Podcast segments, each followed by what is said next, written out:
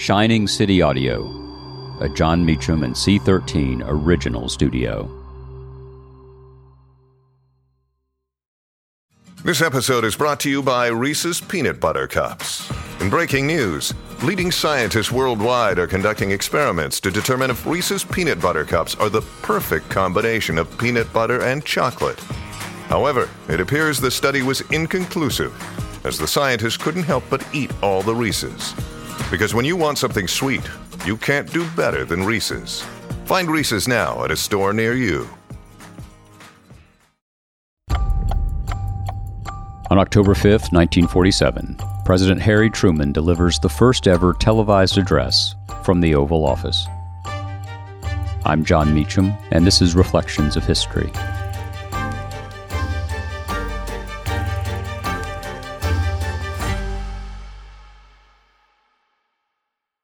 Deserves the best, and there's no better place to shop for Mother's Day than Whole Foods Market. They're your destination for unbeatable savings, from premium gifts to show-stopping flowers and irresistible desserts. Start by saving 33% with Prime on all body care and candles. Then get a 15-stem bunch of tulips for just $9.99 each with Prime. Round out Mom's menu with festive rosé, irresistible berry chantilly cake, and more special treats. Come celebrate Mother's Day at Whole Foods Market.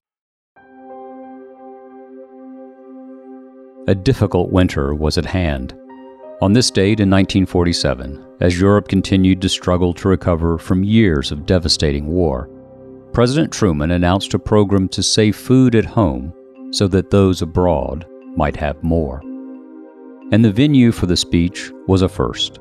Truman spoke from the Oval Office in the West Wing of the White House, over both radio and television airwaves, marking the introduction of television to the arsenal of presidential communication. Here is what Truman said My fellow citizens, the situation in Europe is grim and forbidding as winter approaches. Despite the vigorous efforts of the European people, their crops have suffered so badly from droughts, floods, and cold that the tragedy of hunger is a stark reality. The nations of Western Europe will soon be scraping the bottom of the food barrel. They cannot get through the coming winter and spring without help generous help from the United States and from other countries which have food to spare. I know every American feels in his heart that we must help to prevent starvation and distress among our fellow men in other countries. But more than this, the food saving program announced tonight offers an opportunity to each of you to make a contribution to the peace. We have dedicated ourselves to the task of securing a just and a lasting peace. No matter how long and hard the way, we cannot turn aside from that goal. An essential requirement of lasting peace is the restoration of the countries of Western Europe as free, self supporting democracies. There is reason to believe that those countries will accomplish that task if we aid them through this critical winter and help them get back on their feet during the next few years. They must do most of the job themselves. They cannot do it if thousands of their people starve we believe they can and will do the job if we extend to them that measure of friendly aid which marks the difference between success and failure. Their most urgent need is food. If the peace should be lost because we failed to share our food with hungry people, there would be no more tragic example in all history of a peace needlessly lost. Mrs. Truman has today directed that the White House follow all the measures proposed by the Citizens Food Committee. In government, restaurants, and cafeterias throughout the country, these same measures will be followed. As Commander in Chief, I have ordered that the Army, the Navy, and the Air Force shall also comply with this program. It is simple and straightforward. It can be understood by all. Learn it, memorize it, keep it always in mind. Here it is 1. Use no meat on Tuesdays.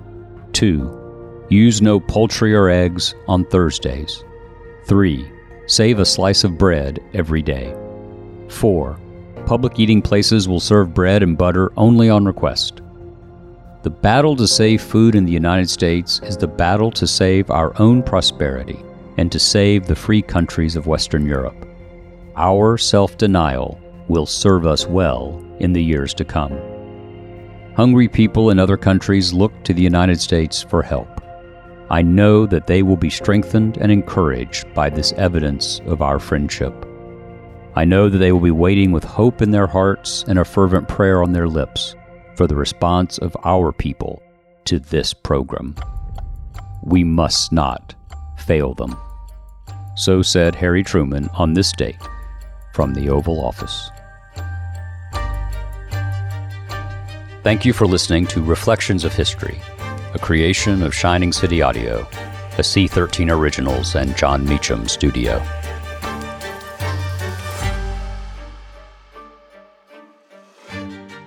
Reflections of History is executive produced by me, Jon Meacham, and Chris Corcoran, Chief Content Officer and founding partner of Cadence 13.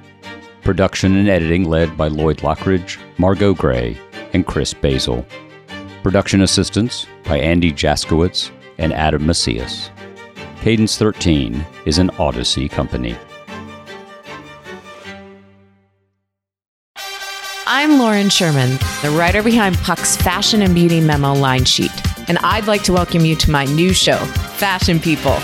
On every episode of Fashion People, I'll be talking to insiders about the stuff we're all whispering between the press releases, from M&A rumors to celebrity stylist dish to the future of legacy media. Be sure to follow and listen to Fashion People, a presentation of Odyssey in partnership with Puck, available on the free Odyssey app or wherever you get your podcasts.